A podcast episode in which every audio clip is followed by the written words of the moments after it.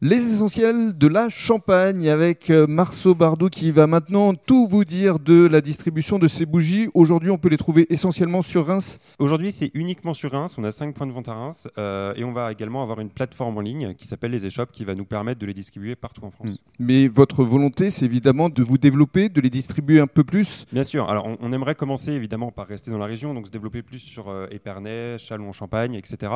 en tout cas, se diversifier, dans, enfin, se, se propager dans toute la région. Et euh, après, perspective d'avenir, pourquoi pas en France, voire à l'international, bien sûr. Évidemment.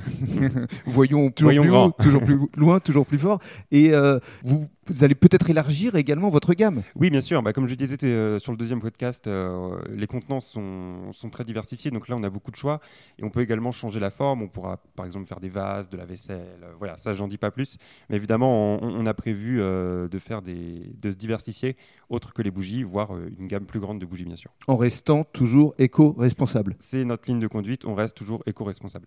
Marceau, merci beaucoup. Merci à vous.